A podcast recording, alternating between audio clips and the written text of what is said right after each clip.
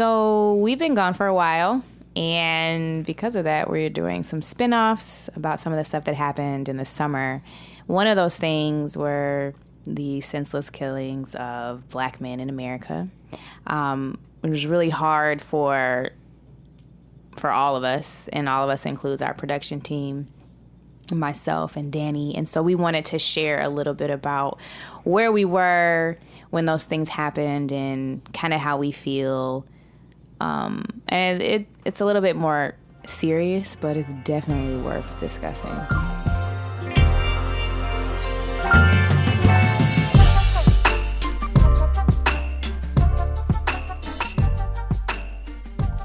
So I was the only one of our team who was actually home. Well, you guys were all over the place, but I was home for the majority of the summer. And so There are so many feelings that I that I've had. Um, the one thing that really really bothers me is like this narrative that if you have an issue where you are saying like, "Hey, people are being killed that are unarmed, and this is um, unacceptable, and we need to have a reform within the police department." Or you you take a stand, or you say Black Lives Black Lives Matter, even. There's this narrative that somehow is coming out in a translation that you are anti-police, and I just don't understand how you can't say, "Hey, we're not saying." all police are bad. We're not saying all issues with black people have to do with white people. We're saying, what we're saying is that there are unarmed civilians being killed by the police, and that is a malfunction, and that is something that we need to remedy. Um, so, being on social media, one of the reasons I kind of got off was just like I, there was just so much so much it became overwhelming to me like i didn't know where to start with like trying mm-hmm. to you know you you get enraged and you feel like you want to respond and you're like that's not what people are saying or mm-hmm. that's not what black black lives matter says it doesn't say hey we don't care about white people or i don't know there're just so many ridiculous arguments that i don't understand what we're saying is innocent unarmed people are being gunned down and there's a disparity here and it's and we need to talk about it and we need to fix it and there's some things that need to happen. I don't understand how it always comes back to well i have people that are serving and police put their lives on the line. Absolutely. We're not but that do does that. not negate the other. And i just don't understand where it's like everybody it seems like there's such a polarizing fall where it's like you can't say hey black lives matter and be for the police. And i just i challenge that and say yes you can. So for me it was grief, it was hurt, it was me crying, it's feeling helpless, it's me wondering what I will tell my children one day and and it, like so many things. And then it just honestly, if I'm totally honest, then it was just apathy. Like I don't know because what else to say. I don't have anything no else. Like what can we do? We can sign petitions. We can pro- like what can we do? We can say comply, comply, comply.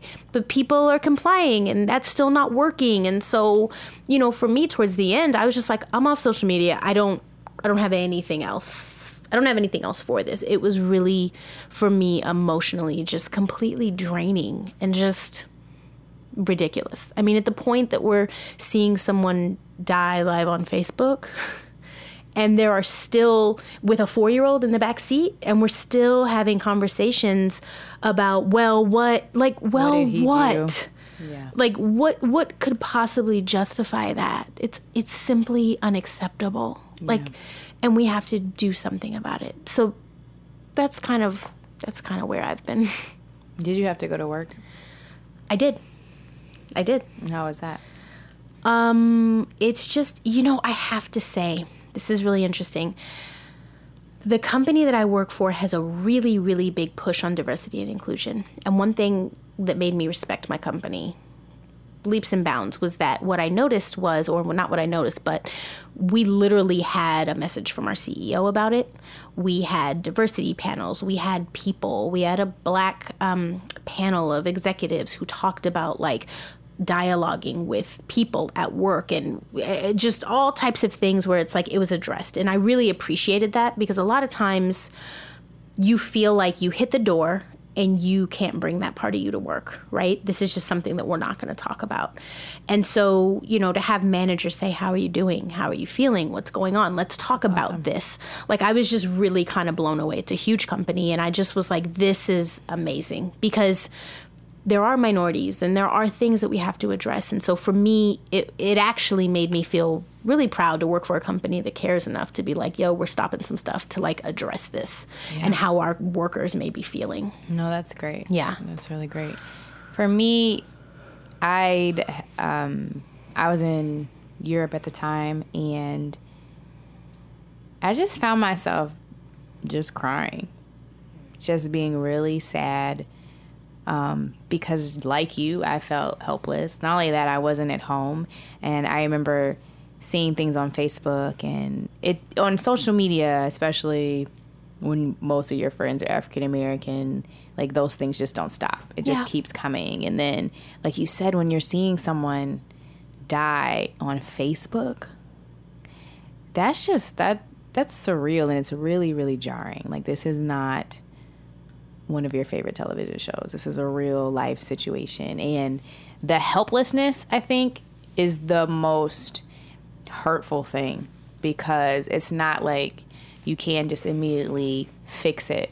It's like systematic. It's clearly a problem. Like you're getting so much pushback from people, like you said, who are making crazy arguments that you cannot be for it just because you're for something, meaning you're automatically against something else. Like that's the silliest argument ever. And it made me really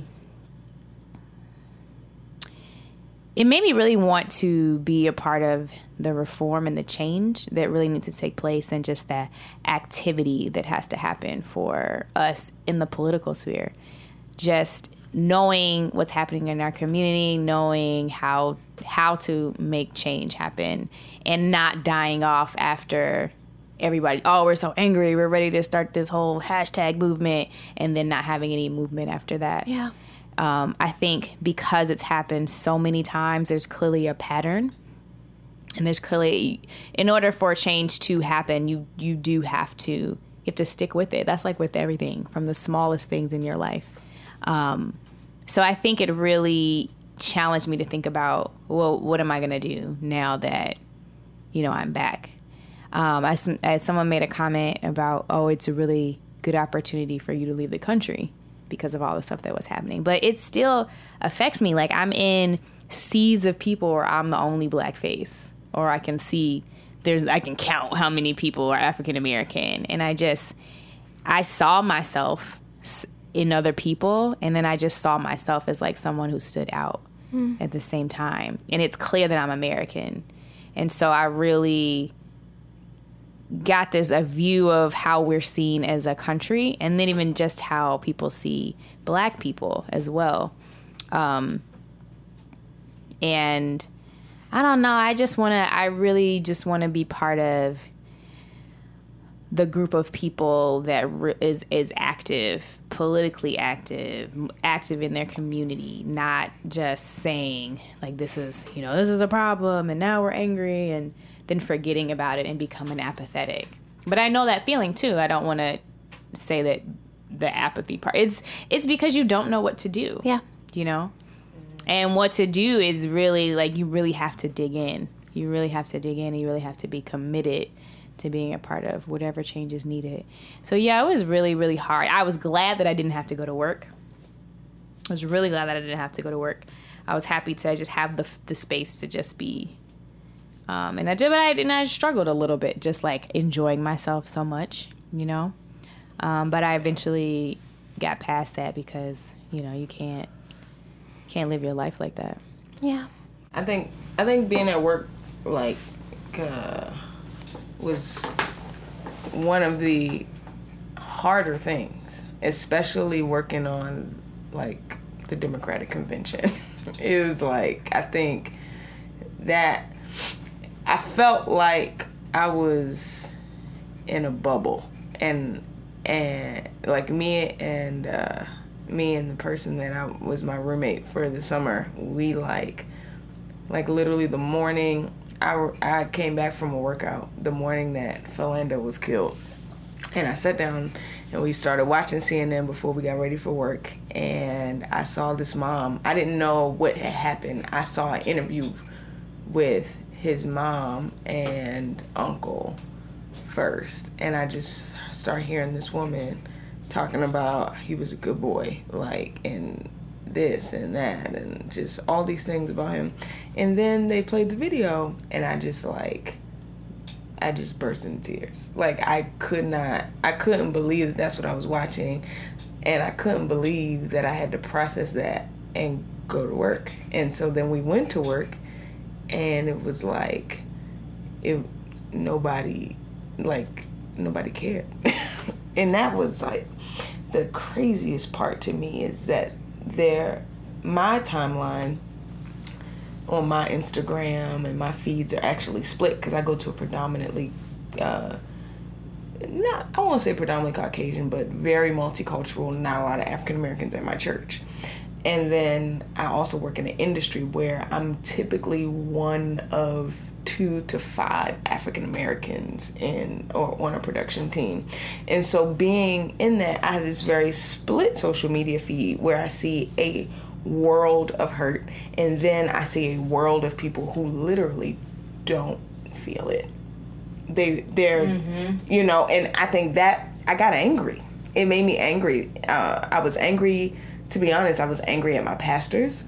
I w- I didn't feel like they said enough. I didn't feel like they did enough. I, I didn't feel like, and I was so far, so I didn't know if they were doing anything tangible, but all I could see was social media. And so I didn't see anything, and it just made me realize. And then I was seeing people just posting, you know, fun at a coffee shop, whatever. Because, yeah. like, their world, it just, it wasn't impacted that way. And I just felt on the outside so much. And that was, that was a hard feeling. And I think that's the part that makes me want to, like you said, Drea, is be a part of, like, the change and actually go head into what uh, will actually stick around because the reality is we are in a bubble. we really are. You know, like we're in a bubble that nobody wants to say, you know, you guys are kind of in a league of your own with a struggle of your own, but we are. Yeah. You know what I mean? It's something that it, it it's just it's un it's unspoken, but it is it is what it is. I literally had a night no joke, when I was in Philly and uh, a friend of ours who I love so much, um, you know, but she's white and she had planned this like karaoke night at a sushi bar and she had already invited us and we were both so heavy. This was like literally the day uh, either the day of or the day after Philando. And we were just so heavy, but we had already committed and she paid and she was all excited. So we were just like talking to each other. We're talking to all of our coworkers, but then we're texting each other like, we can't. I really don't feel it like but we're just gonna go and we go and we had to like put on and we had to like do this dance literally and then we left and while we're all walking home you know, they're kind of doing their own thing and a protest walked past us and we were just like, I'm sorry, but we gotta go. And we just walked into this protest. And it was a strange moment where you felt the worlds separate and she couldn't understand it but we couldn't explain it and we just had to mm. do what we needed to do and you know and it was a very real visualization of what our world is like you know and uh it's it's not it's not easy. Even the black women, like nobody's paying attention to the black women that are dying. So then there's levels to this. there's black men, you know, but then it's men over women. You know, it's just it's a lot. And speaking to the uh, to kind of the world aspect, that is interesting. I'm I'm in between Japan and, and Europe, and all of the different incidents take place in, uh, you have to be locked into something social media that's state stateside based that would give you any type of alert as to what's going on. Um, because it's you were speaking about how it's different worlds. At the time when I'm I'm traveling, all I'm hearing about is Brexit and the Euro Cup and the prime minister for such and such doing such and such. As important and as much of a human um, concern all this stuff is, it's it's because it's just crazy to me how it's still so partitioned that it never extends beyond the states. Like it never touched the people outside of the United States in a way that you would think. In fact, more often than not, you if you heard any references to the United States during the summer outside of the country, you would generally hear um, mocking and or uh, just just not just very, taking very little, you know, serious notice of what it is that is happening in this country politically, and it's it's more of a joke, and that's the part that the part that people are seeing the most of is the, is the part that's easily the most embarrassing part as a as a United States um, citizen, and so it, it, it, was just it was really hard for me it, honestly and uh, to my to my own shame it's it was hard for me to really be as engaged in it because every day you're you're just not it's not you're not exposed to it. You just happen to catch little whispers of it little glimpses of it conversations would take place amongst myself and the and the gentleman I, were, I was touring with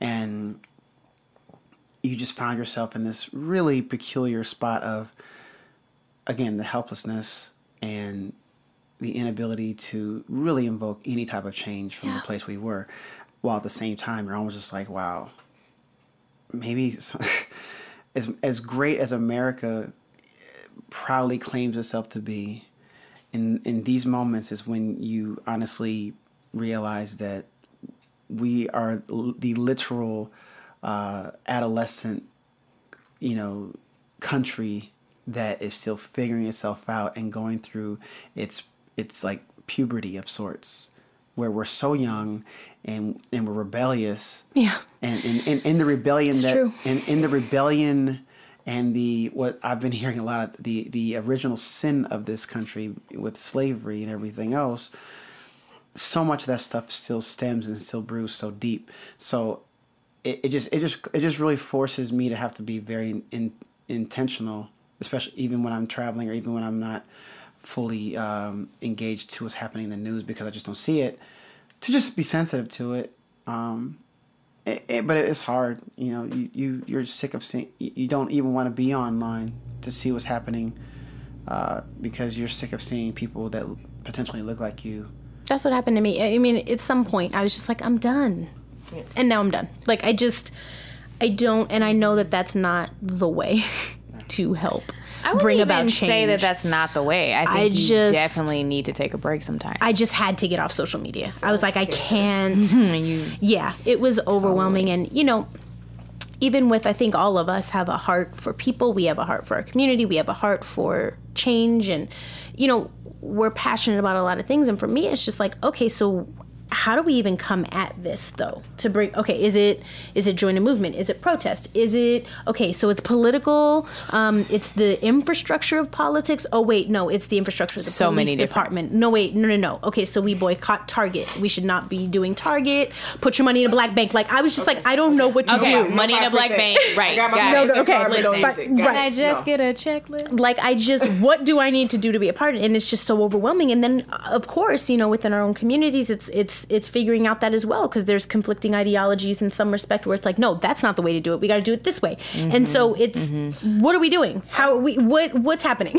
i'm gonna tell you what i feel like i've gathered as the takeaway of what to do what to do um, because i really believe I, I think that one of the thing that one of the things that leaves us so helpless is feeling like we all have to do the same thing. Hmm, and that's a great point. Um, I had you know, while there there I did talk about the polar opposite lives, there were, you know, to be fair, there was there are some people in my in in my life that I know that are not African American, but that felt this deeply. Absolutely. And, um, you know, I had a friend who called me, um, and while I was in Philadelphia, and she lives in LA, and she was like, you know she she's white and she has two little kids and she's just like alex i just i don't know what to do and i know i'm not supposed to feel pain like you but i feel it and i don't want my kids to grow up thinking that's okay. And what can i do? Can we make a movie? Can we do a film? Can we do a you know documentary? And so she started making these connections and we had this long conversation and you know and we are still going to try to do something and at that moment, what I realized is that the way that we change is by changing how we view what we do and and understanding that what you do has a place in the movement. Mm-hmm. But actually shifting our perspective of how we can use what we do. Yeah. To, um, and I think way too many people discount what they do and say, well, I don't know how that can help. It's not a protest. It's not a, a organization or this or that. But maybe if you were and I was even thinking about this for myself is what would happen if I intentionally inserted into my thought life as I'm preparing to do what I do on a daily basis. Okay, now how can you make this affect change in a social way, in in social justice? Then could it actually could I use all these talents, all these gifts that I use every day, all these skills, and just direct it this way. And then maybe I won't feel as helpless because I know I can do this. I'm just shifting direction a little bit um, for a period of time. And I think if we all kind of adopted that idea that what you do is enough, just let's all do it together and let's all do it for a purpose, you know? And and it maybe it could help. I don't know. It's a beautiful point. Mm, for sure. I don't know what to say. I mean, we we feel this deeply. Um, we wanted to discuss this. We wanted to talk about this, and we really want to know what your thoughts are and what your feelings are. And you know, do you have any any suggestions for solutions, or you know, in light of all these things, tell us what you did. Tell us how you got involved, and um, let's just keep talking, guys. it's important to have you know meaningful dialogue. Um, you can email us at ddspinthebottle at gmail.com or you can check us out on Facebook. Same tag, DD Spin the Bottle.